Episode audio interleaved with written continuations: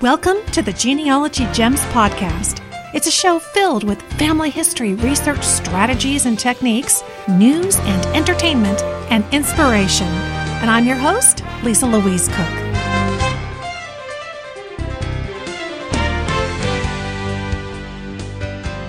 Hello and welcome to Genealogy Gems podcast episode number 222. It's Family History Month. It's October of 2018, and I want to celebrate this with you. So, this month is a little different. It's going to be packed beginning to end with comments, tips, and questions from all of you, our Genealogy Gems fans. And you're also going to hear about an exciting new event that I'm going to be uh, speaking at next year in 2019. It's the Genealogy Show, and that's going to be in the UK. So, Kirsty Gray is here to talk about that. But before we get into all that, I wanted to share with you a little bit of news that I've seen kind of coming down the pipeline lately. It's kind of nostalgic for me, actually. Uh, I remember when I was in high school, I worked at a pizza parlor. And um, when I would get off work, they had just installed new arcade video games in in the restaurant and i think i probably converted most paychecks into quarters and i remember just indulging in hours and hours of pac-man Remember Pac Man? Ms. Pac Man? Oh my gosh, those arcade machines, they would bing bong boop. You'd hear them in the corner and you'd go, oh, I just want to go do that after work.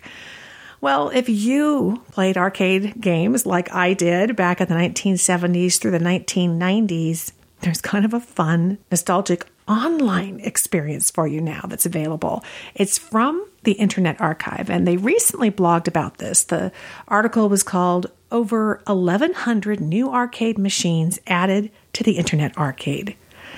And I was like, wait a minute, Internet Arcade? That's not the Internet Archive.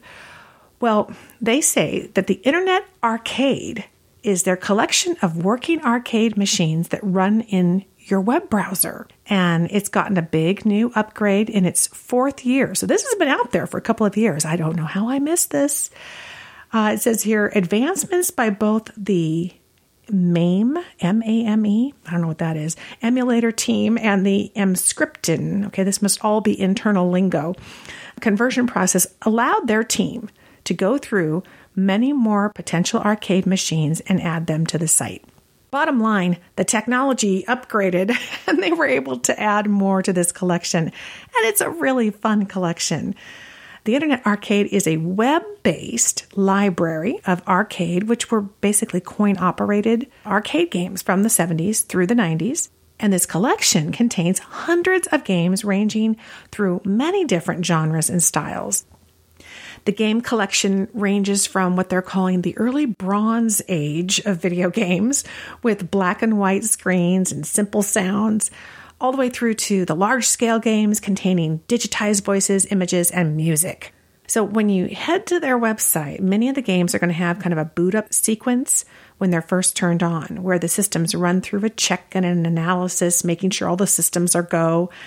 Uh, in some cases, there are odd controllers that make proper playing of the systems on a keyboard or joypad a pale imitation of the original experience. But if this piques your interest or you want to share with your kids or your grandkids the games you used to play, then head to the Internet Arcade.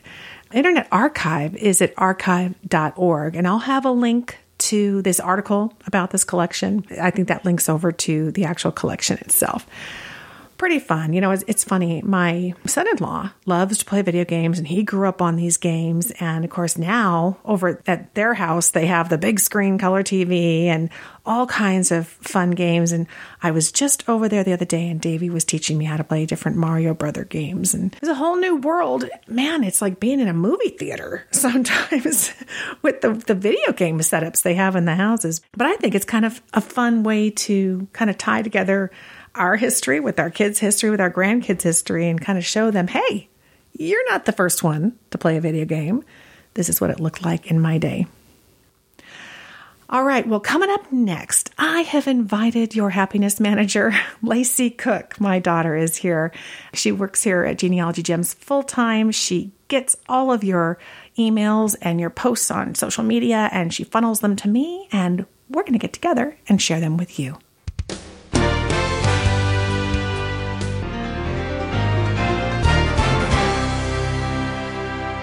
As I travel the world talking about genealogy, folks are always stopping me and asking for my advice on organizing and securing their family history research.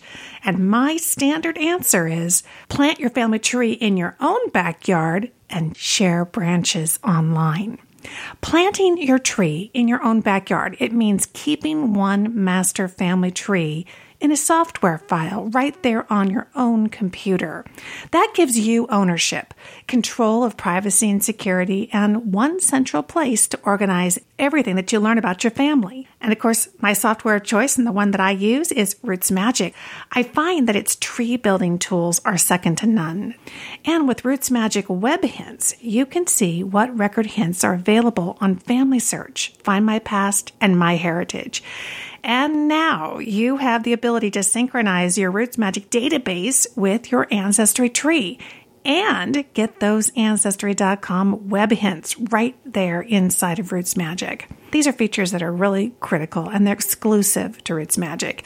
So plant your tree today in RootsMagic and watch it grow. Get started at rootsmagic.com. my proud old dad, who knows that we are winning, and I bet he's glad, but more than any other, a line from my old mother. Bring me a letter from my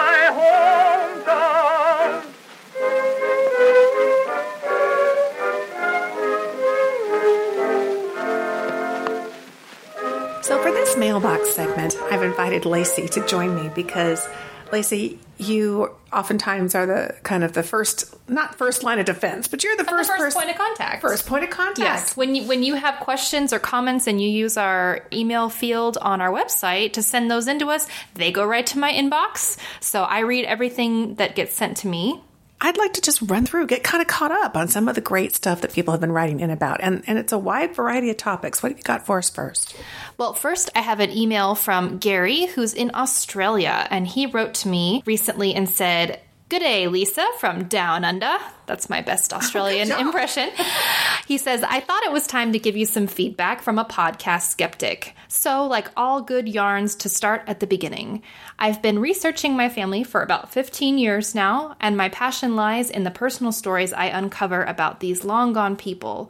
I have a diploma in family history from the University of Tasmania, so on the strength of that and my personal research experience, I consider myself a competent genealogist. Can even spell it right. he says, I thought I knew it all. Before Christmas last year, I won a premium subscription to your podcast from Gould Genealogy, and quite frankly, out of all the prizes on offer, I thought I had drawn the short straw.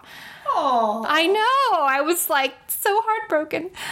So he says, What sort of prize was this? My previous experiences with podcasts did not last very long. Most are boring and lack anything that excited me. I almost gave the subscription away, but thought, I'm not paying for it, so there's nothing to lose.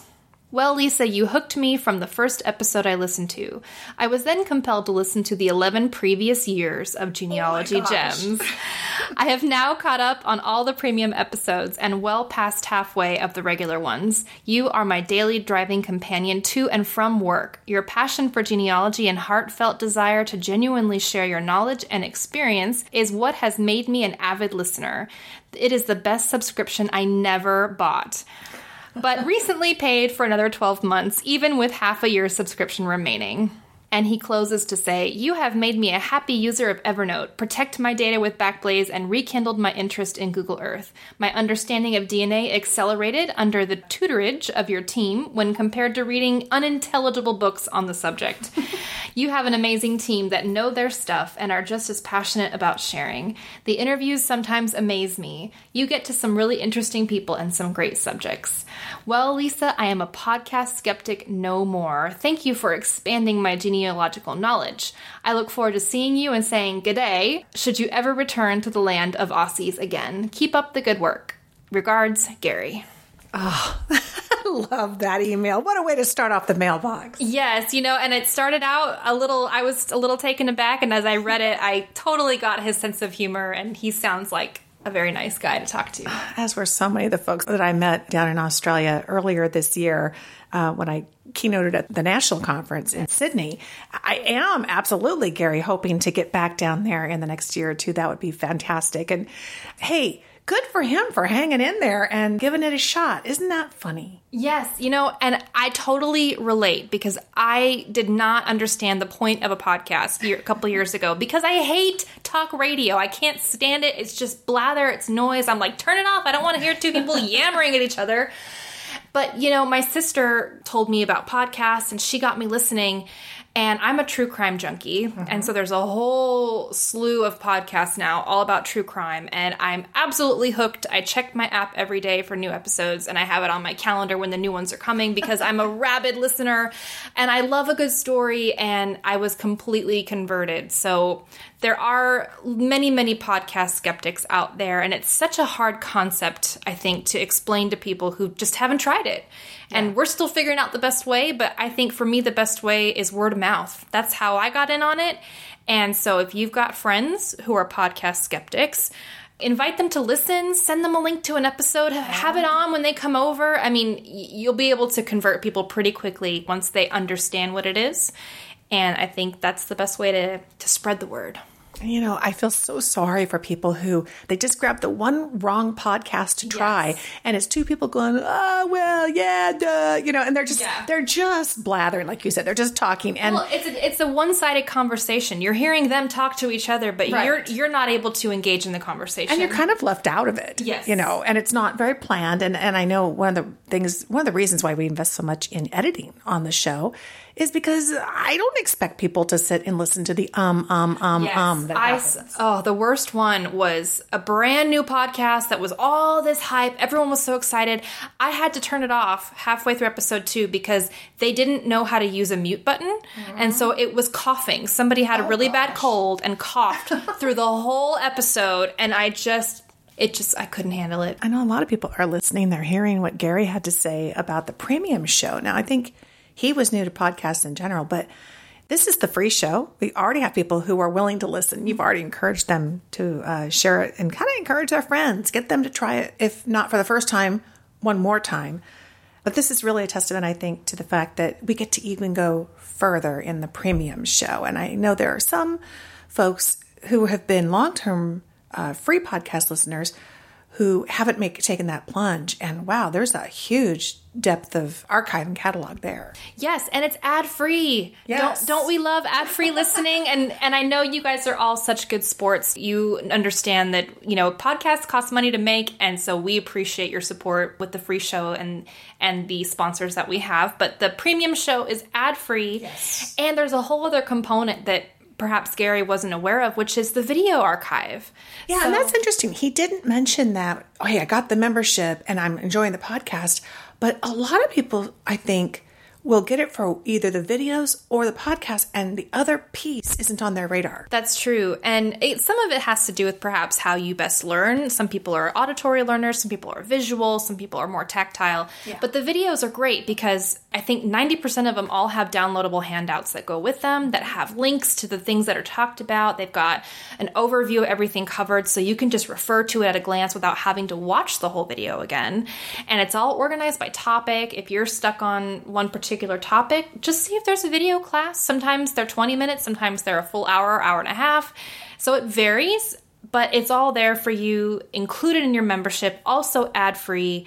And I encourage everybody to take advantage of both. Yeah. The full range of content that's available. So there's the premium podcast, which I think, my gosh, I know we're over 150 episodes. 163? 100 Oh my gosh. I think. I should know that, but I don't.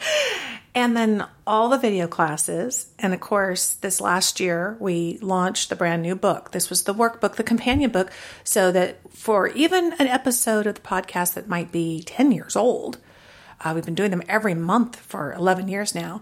Those are all completely updated. So all those handouts get updated in the book and they can work along with us. And the index, the index Yeah, in yeah. the back. It was a huge thing to take on, but we knew how important it was to be able to say, I'm stuck on this very specific topic.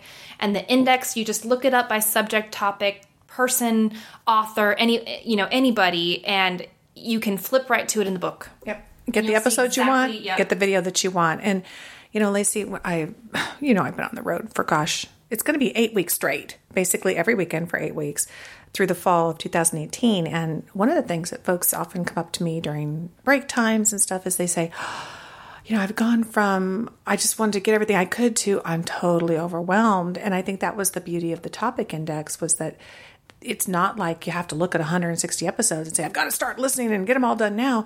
You can literally just jump to what you need. Yes, that's very true. And when you become a premium member, you can literally download all the past episodes that and then have them when you're ready to get to them. They're all available on demand, but you can also save them to your computer to refer to whenever you're ready to listen for the podcast. So don't feel like you have to cram all of it in in, in a month and and Although I've heard some people do. Oh yeah, I've I've been a binge listener. It's happened, and then you're anxiously waiting for the new episode. And so the other flip side of it is you can look at it as we've got one new podcast episode every month and one new video every month. So if it's easier for you to take it off in that chunk and just go with whatever's brand new, that's it's less than five dollars a month. Well, And- exactly. So even if there's a huge archive, you don't have to stress yourself out about that. Right. You just know I'm getting one new thing each month. Yep, you can each- mark your calendar, check the newsletter. It's always going to be in the newsletter, and you'll have that each month to enjoy at the most affordable price out there. Well, it was a good price for Gary, free. and we like to do that, you know, when folks reach out to us, particularly when they're maybe doing a fundraising seminar or something like that. We'd love to support them and, and provide those gifts out there. All right, our next item here is this Cuban Genealogy Podcast. Well, it says, Hello, Lisa Louise Cooke. I just wanted to let you know how inspiring your podcasts are to the genealogy community. After listening to your Findmypast interview, a couple of us were inspired to start organizing efforts for Cuban genealogy.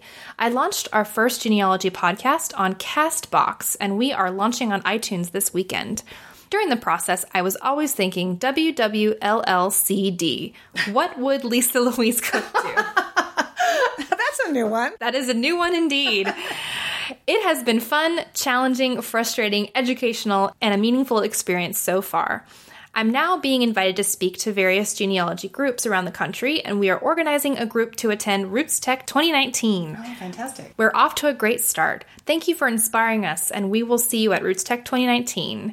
And this is from Brian Tosco Bello, Cuban Genealogy Podcast. Oh, Brian, congratulations on the new podcast. I know what it's like to to launch like that and it's a bit of work. You know, you got to get it into iTunes, you got to get it into each of the podcasting services, but congratulations. That is really cool. I love seeing these shows pop up that have the really special interests where they can just dig deep into one area of genealogy. Yes, that's so important. And we're not always able to hit on some of those more narrow categories on the mm-hmm. show or on the blog. And so it's fantastic when somebody who really has that information and that expertise is able to provide that to other people who are looking for it. Well, wonderful. Well, everybody, check it out. The Cuban Genealogy Podcast. Of course, you could probably search for that in any of the Or podcasts. what would Lisa Louise Cooke do? Just Google it. oh, ow, boom. Yeah, boom. Um, that's fantastic. All right, thank you so much, Brian. And again, congratulations on the new show.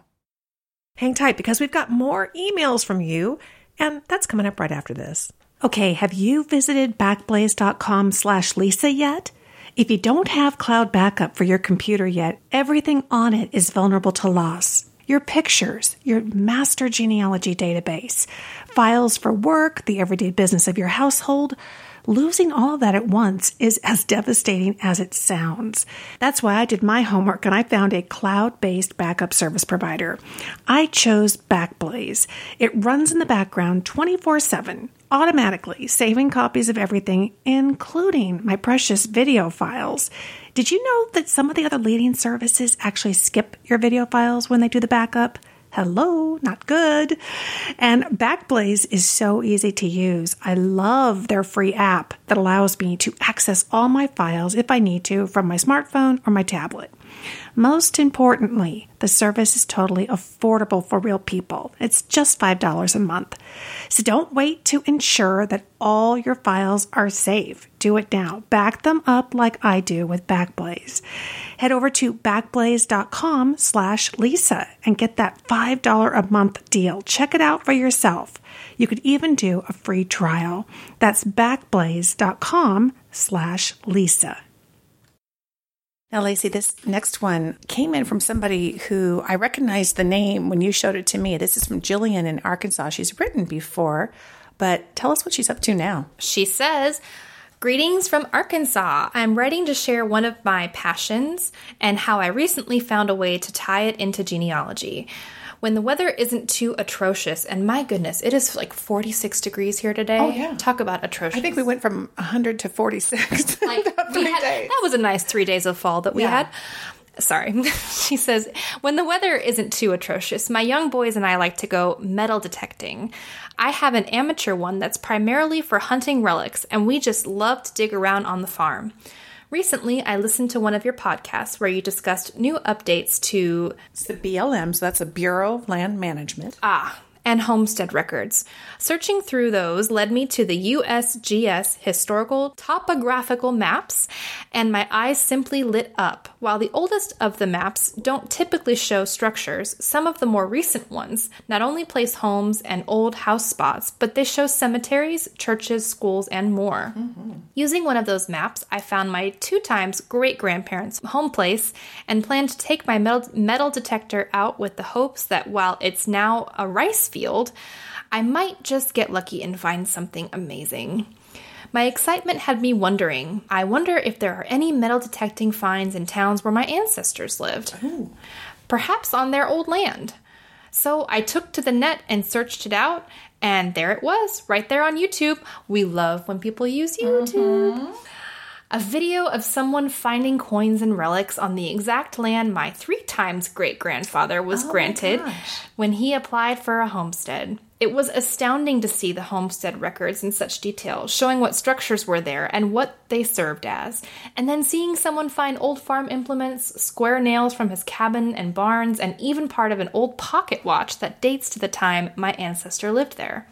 Metal detecting may seem like a treasure hunter's grasp at fame and fortune, but it can be used to find tangible connection to those we have only seen in records or pictures.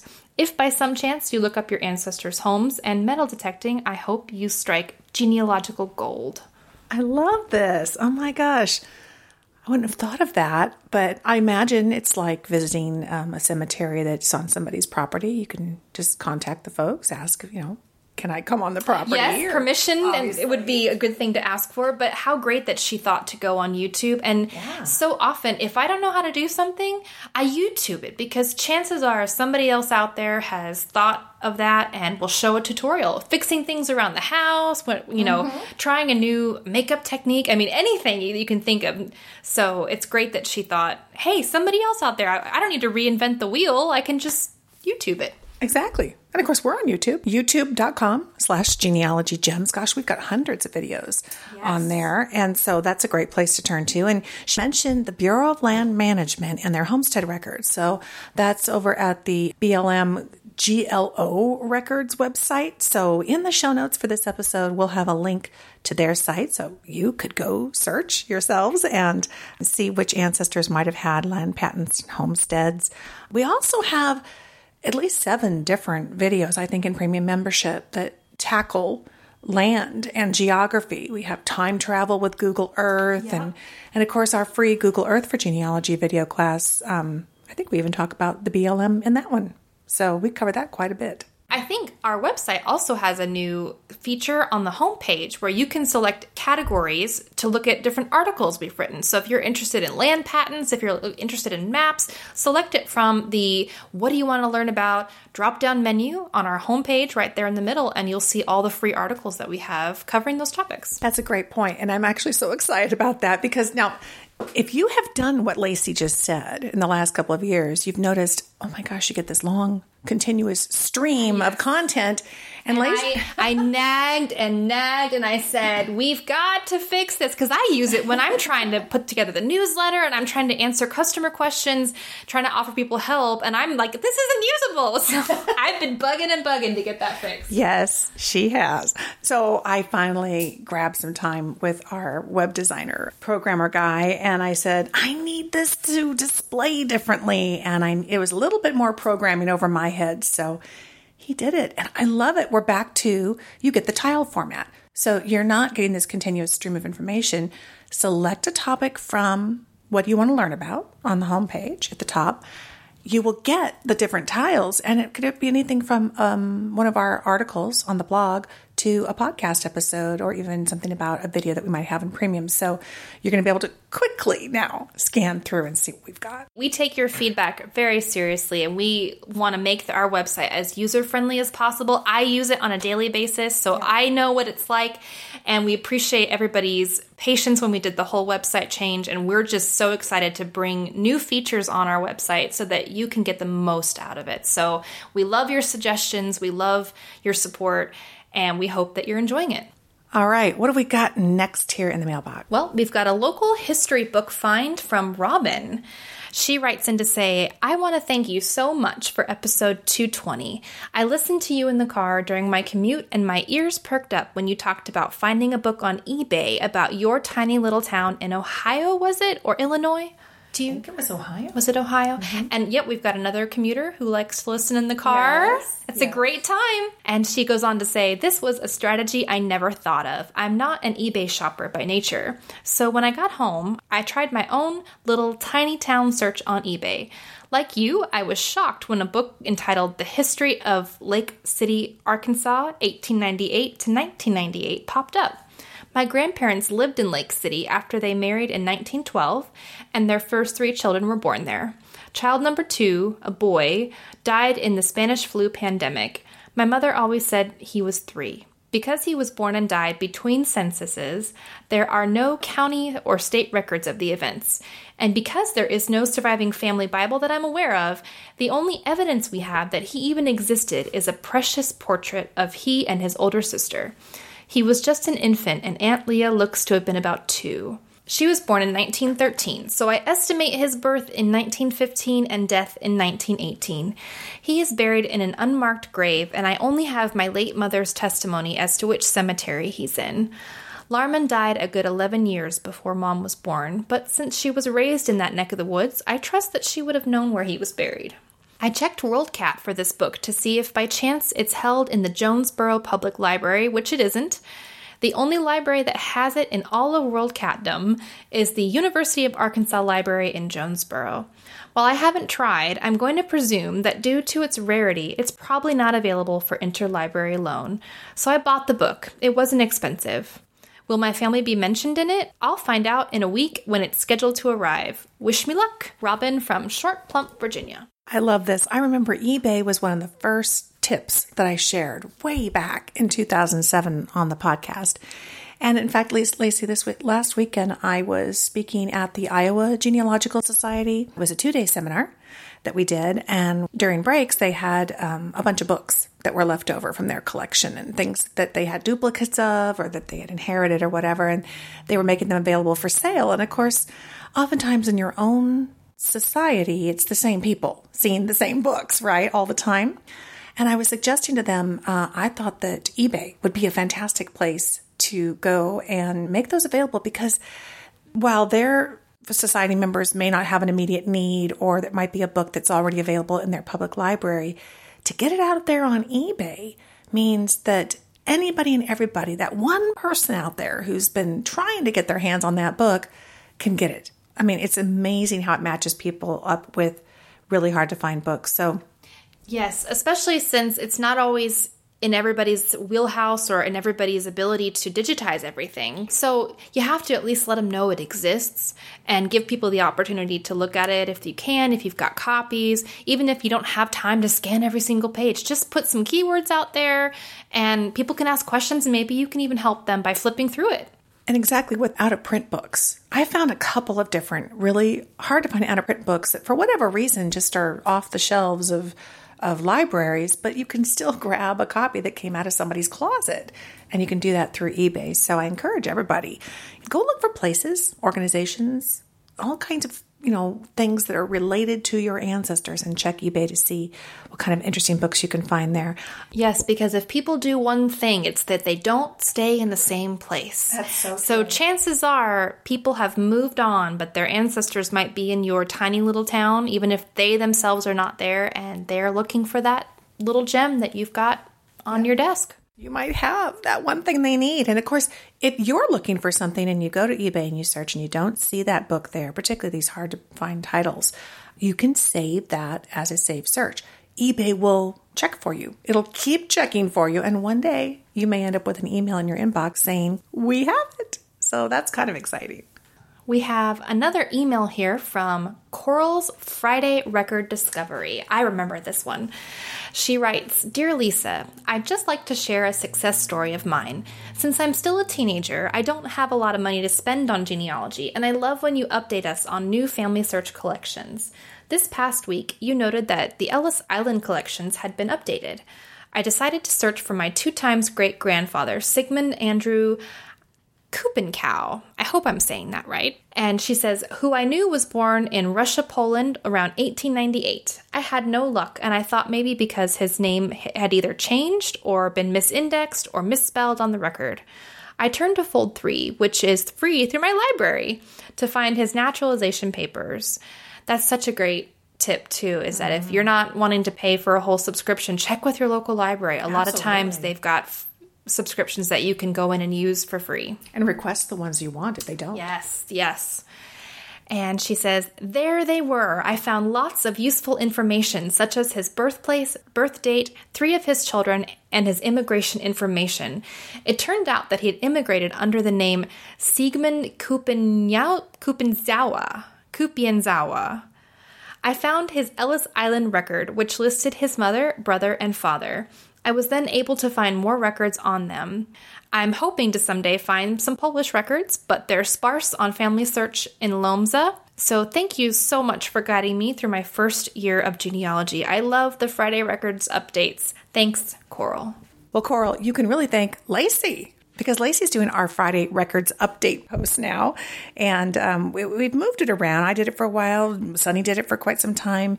Um, you're doing it now. But no matter what, somebody here has their eye on what the newest records are. It's so cool when you see something come through, or you see something like you're mentioning in our article.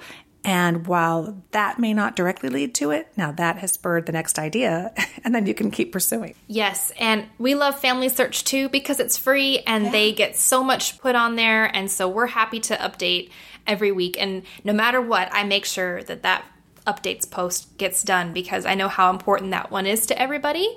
If you haven't seen it before, it's in our newsletter every single week. So you can sign up for the free e newsletter on our website, and that'll be delivered right to your inbox so that you don't have to subscribe to seven other different records websites. We're going to scour them each week for you and tell you what's new. And that in itself is a big job. And you want to spend more time researching and less time scouring. So you can go to genealogygems.com and at the top there's a red button and you can subscribe there to the newsletter that Lacey mentioned.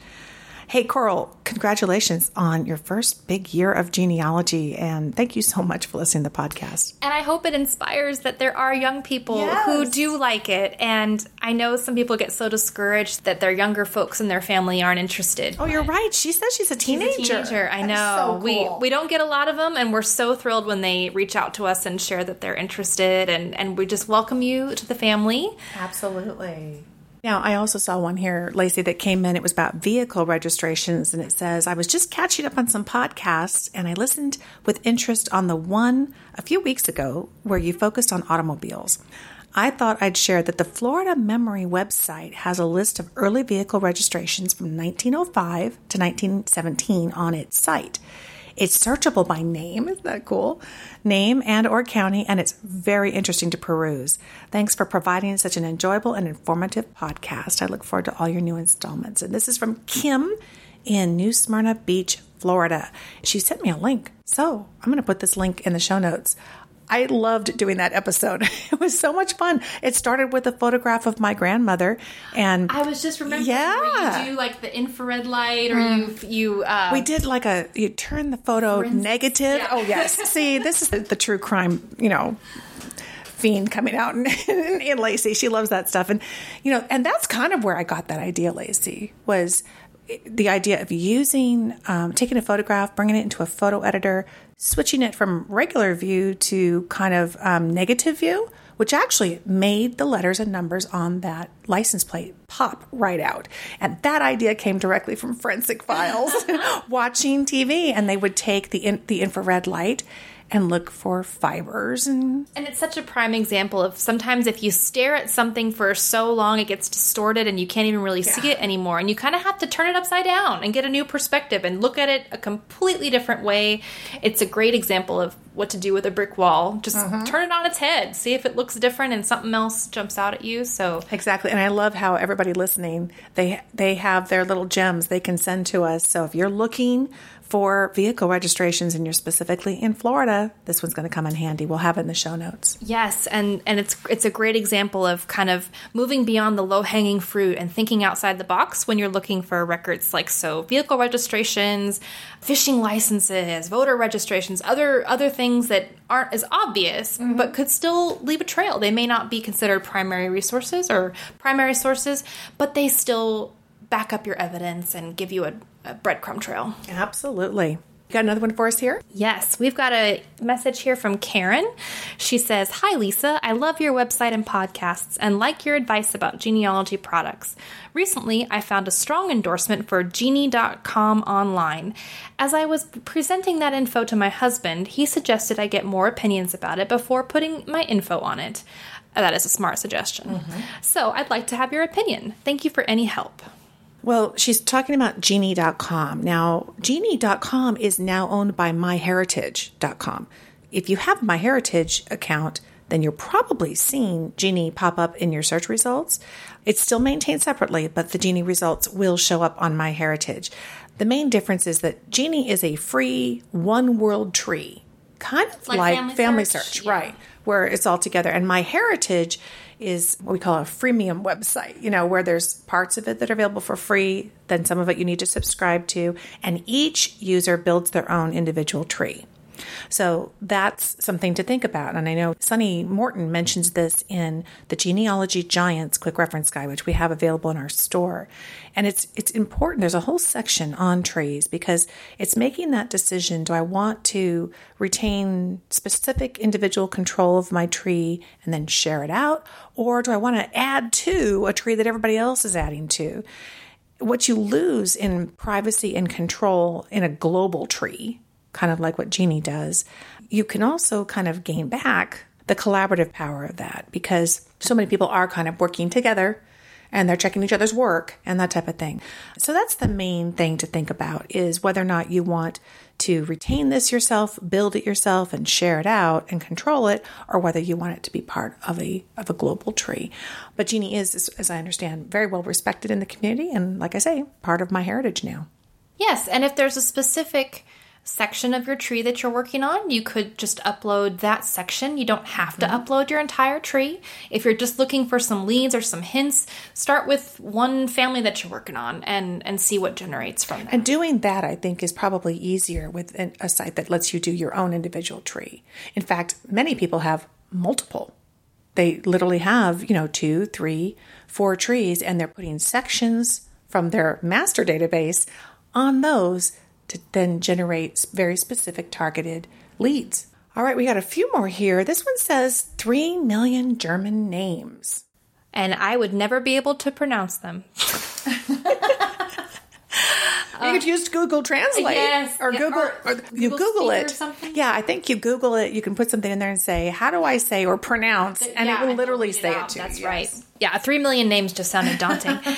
but it's from Tim, and he writes I saw your post on German World War I ancestors, and we'll have a link to that in the show notes. And he says, and wanted to share another resource the online project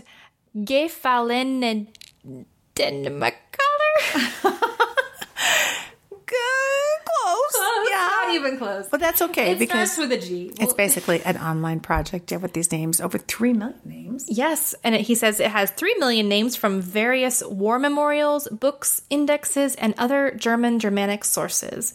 Many small towns in Germany have small war memorials, which volunteers photograph and transcribe for the site. That's really nice of them. That's a great way to give back. Some records go back to the 1700s, while others end with Germany's current involvement in Afghanistan. Also included are some victims of natural, National Socialism. If you're lucky, photos appear from either graves, mourning or death cards, or Ehrentafel? Aaron Toffel. What is Ehrentafel? I could Google it. That's terrible. You knew how to pronounce it. Do you know what's so well? You know what? You know what's so funny is is that it's been several months since I dug into my German research. But you know, when you're knee deep in it, and everybody listening knows, when you're knee deep in it, you almost memorize the the foreign language words. But then, as soon as I'm out of it, I, I totally forget. So, what does this say? Oh, it's a roll, Roll of of honor, an honor honor. roll. That makes sense with the military. Yes. Okay. All right. We Googled it. All right. And he goes back and says, I looked for cotton and didn't find anything, nor did a search for Sporowski, but new records are being added daily. The website is in German, but Google Translate does a decent job, and the editors are quite helpful when emailed. Well, I love that. Well, thank you, Tim. You are so sweet to have done a quick little search for me on this website. So, Lacey um, Sporowski would be your great great grandparents, Gus and Louise Sporowski, the ones who came in 1910. And Cotton, as With a K. with a K, as Tim knows, is the village in what was then East Prussia, Germany, where Gus was born. And wow, it's tiny. It's very hard to find on any maps. Since Gus did serve in the military, that was the perfect route to take. So I'm going to keep that on my radar and keep checking back. Wouldn't it be wonderful? I might also go back in because he checked it with the general spelling of Sporowski that we're used to, but I have a couple variations on that name. So I'll maybe go over there and try those out. Gosh, this was wonderful. Eh, how nice to be able to catch up on so much of the wonderful emails, messages, Facebook messages. There's so many different ways people can contact us, and we really do read every single one, do we not? We absolutely do, and we may not be able to provide direct answers or or give you answers right when you need them, but we do read them all and we take our time to see if we can try to help and put them out there for everybody. Mm-hmm. Many times we tre- we respond personally, and and I know one of the things that you're looking for is um, those topics that might be really helpful to other people as well. And so we try to feature them as much as we can on the show, and that's what's so nice about this episode is that we can kind of get caught up on that and share so much of you back with you because uh, you have some wonderful things to contribute. We so appreciate everybody taking the time to write. If they want to contact us, how do they do it? If you would like to contact us with a question, a comment, a suggestion about a cool new resource that you found or a strategy that's worked well for you, all you have to do is go to genealogygems.com slash contact and you'll see a contact field appear on the screen where you can write out your question. It goes right to me and I read every single one and I'll get back to you as soon as possible or I'll pass it on to the podcast. So please use that genealogygems.com slash contact. And they'll find a tile for that on the homepage. So, one way or another, get in touch with us. And right now, we have to do something very, very, very important. We have to take you out for your birthday dinner. Oh, yeah. It's Lacey's birthday today as we record. Yes, it is my birthday today, and Happy birthday, honey. thank you. I'm so glad I get to spend it with my family. Awesome. It's important. Thanks.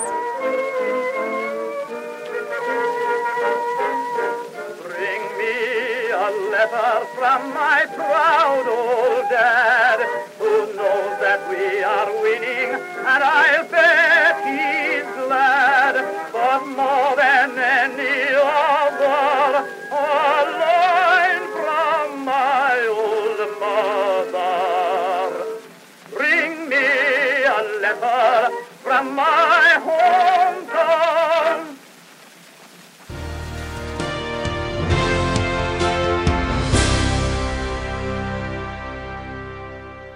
Our sponsor for this episode is MyHeritage, which has over 70 million members worldwide. If you're serious about making connections in the country where your ancestors once lived, hands down, MyHeritage is the place that you want to be.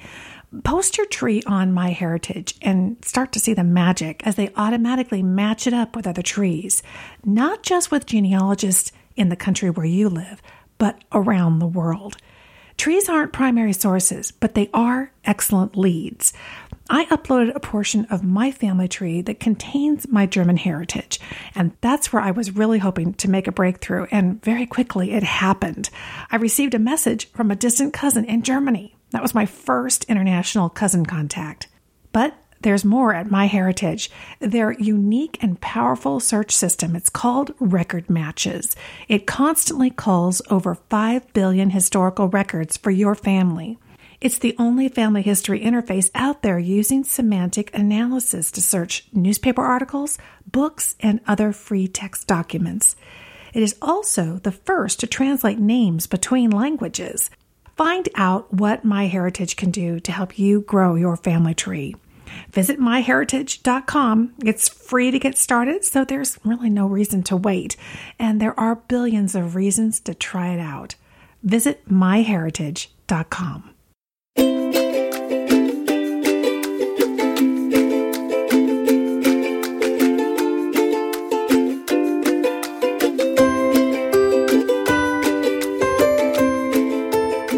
Well, as you know, I've been traveling the world a bit, talking about genealogy and getting to meet so many of you. And one of the exciting events coming up in 2019 that I am really looking forward to is the Genealogy Show. It's going to be June 7th and 8th of 2019 in Birmingham, England. And here to tell us all about it is the lady who's in charge herself, Kirsty Gray. She is the UK's number one genealogist, people finder, and heir hunter. She's a family and local historian, is so involved in so many different areas in the UK, but also around the world.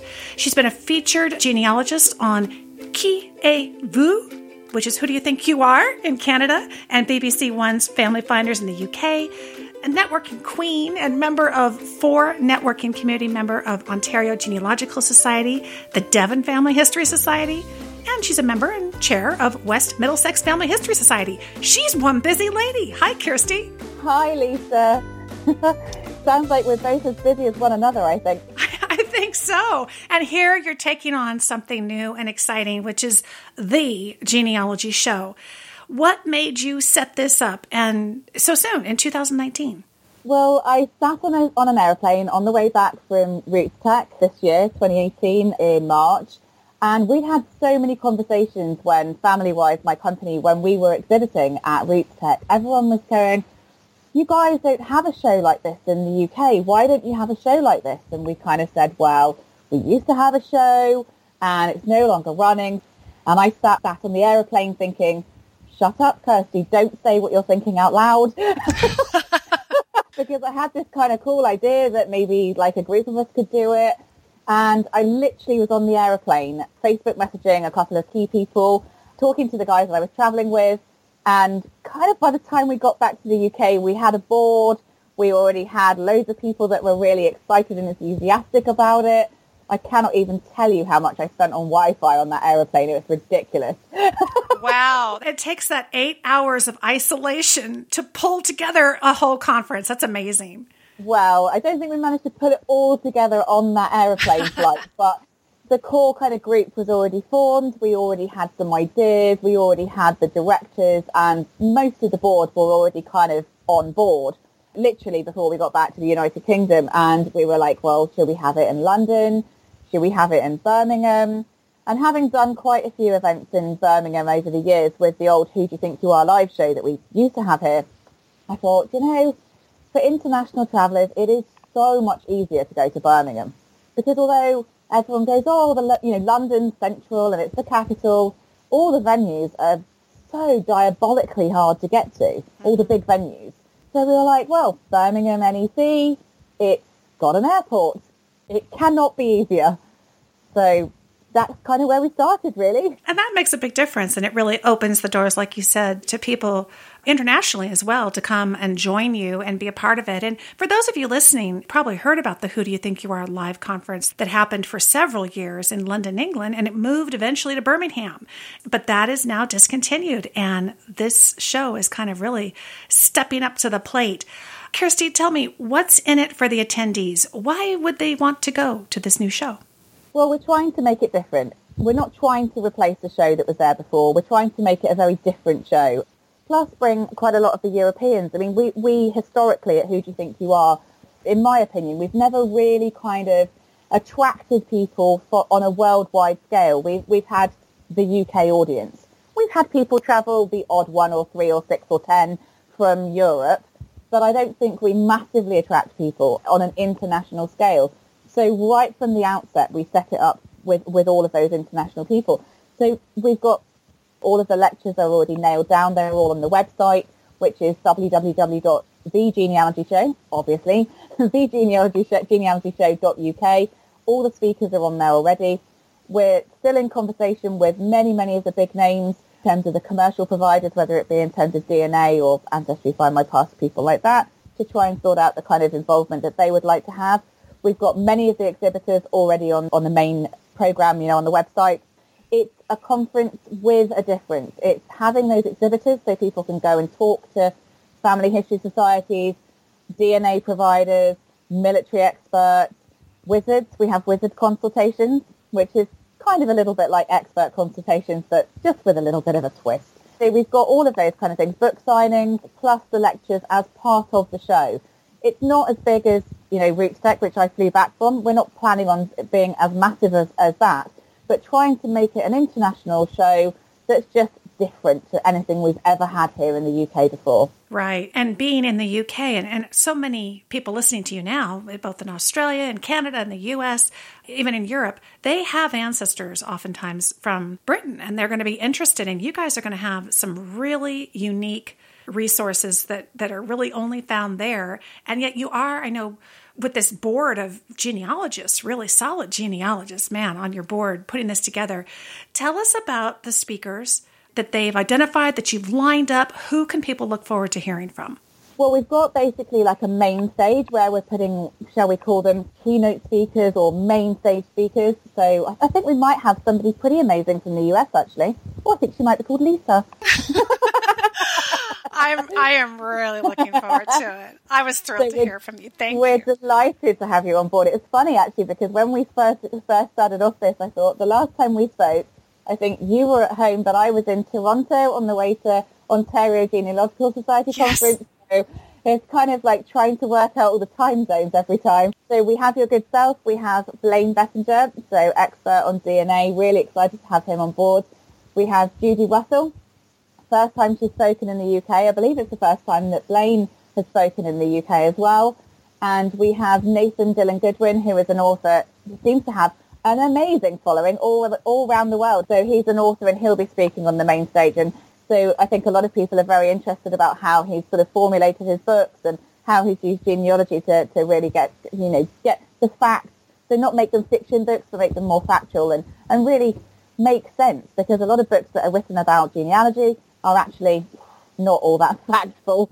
Well, and you're talking to the GEMS audience who, oh, he has been a featured guest of ours as part of our Genealogy GEMS book club. We've had Nathan on the show, and he is a dear friend of ours. In fact, I, I've just loved reading all of his books. So, I mean, folks, you followed us in the, in the book club. You know what Nathan's all about, and the chance to get to hear him speak in person and meet him and have him sign books. I mean, sounds absolutely wonderful. We have lots of others as well. I mean, we have so many international speakers from all over Europe. We have other American speakers, Canadian speakers. It's just the, the number of people that we have. It would be hard to mention more than that, really. We have Janet Few, who's well known in the United Kingdom and around the world. She's speaking. In fact, Jill Ball, myself and Janet are sharing one of the lectures talking about surname studies and how we do ours.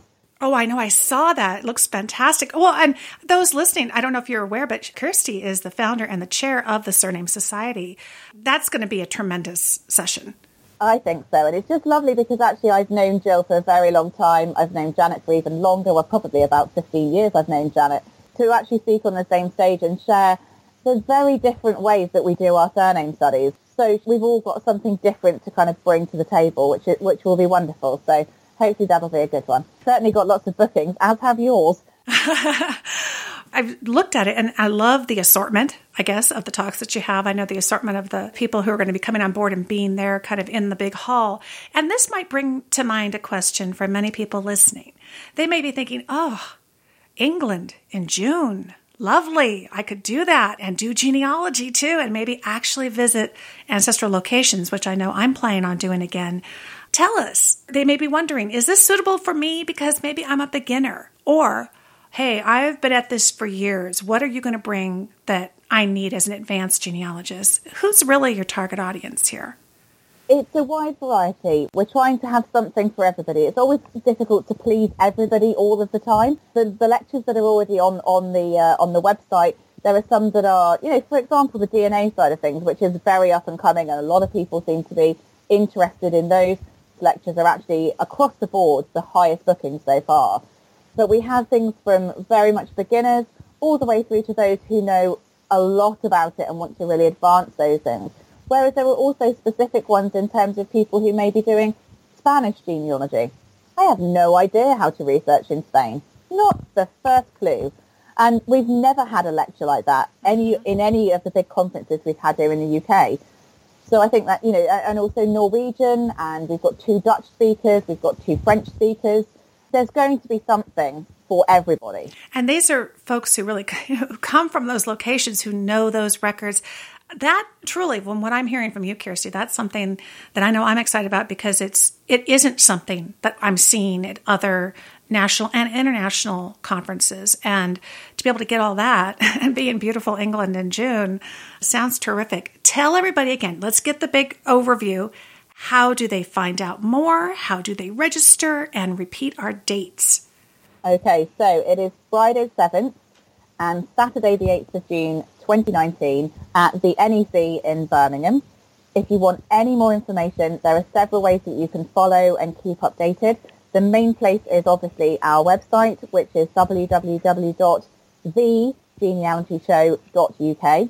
So not .co.uk, just .uk that has all the stuff on there. We're starting to blog as of this week, so all of the kind of updates and other information, more information about speakers, find out a little bit more about them, and that's the main website. We're also on Facebook, so again, just put into Facebook The Genealogy Show, and you'll be able to find it easily. Follow it, click like, and there's regular postings on there now that things are all set, all the wheels are set in motion, and we're also um, keeping up to speed on Twitter.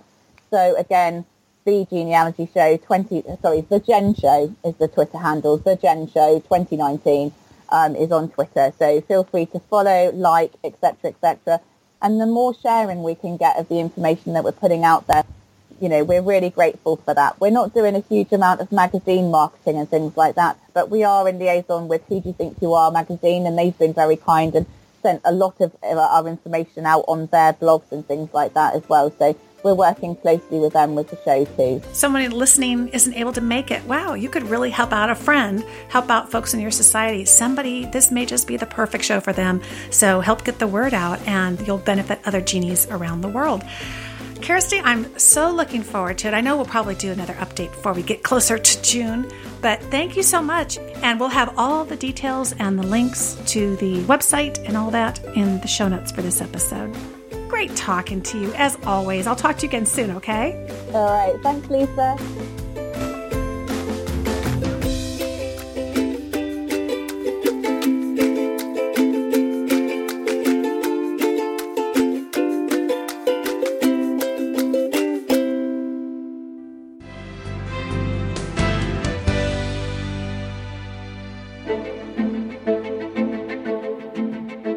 Profile America, Saturday, October 6th. The nature of American neighborhoods began to take on a new look early this month, 71 years ago. That's when one of the first planned communities built by a real estate developer, Levittown in New York, opened and began receiving its new residents. the town ultimately contained more than 17,000 Cape Cod and ranch houses snapped up by servicemen returning from World War II and facing an acute housing shortage. In 1947, the houses in Levittown had 800 square feet of floor space and sold for under $8,000. Now, Levittown has a population of about 52,000, with a median home value of over $359,000. That's nearly twice the national median home value of $184,700. Profile America is in its 22nd year as a public service of the U.S. Census Bureau. Enjoyed this Genealogy Gems podcast episode number 222. It was a little bit of a different format, but it was awfully nice to catch up on the news, catch up on what you guys have been up to, and catch up on some of the things that I'm going to be doing coming into next year. If you would like to stay in touch with us, ah, all you got to do is go to genealogygems.com and click the red button to sign up for the Genealogy Gems newsletter. It's absolutely free, comes out every Thursday. We have each of the new podcast episodes as they come out, both the free show and our premium show, which of course is completely ad free and also the newest videos over on Genealogy Gems Premium articles. And of course, I know one of your favorite articles that you like to see from us each and every week is the latest in online records. We update those for you so you don't have to go search for them. We love bringing them to you. And I loved hearing from some of you about the kinds of things that you have found based on those articles. All right, well, we're off to St. Louis this weekend, Minneapolis next weekend, and wrapping up the travel season with Oslo, Norway at the MyHeritage Live event. I hope to see many of you there. Thanks so much for listening, friend. I'll talk to you soon.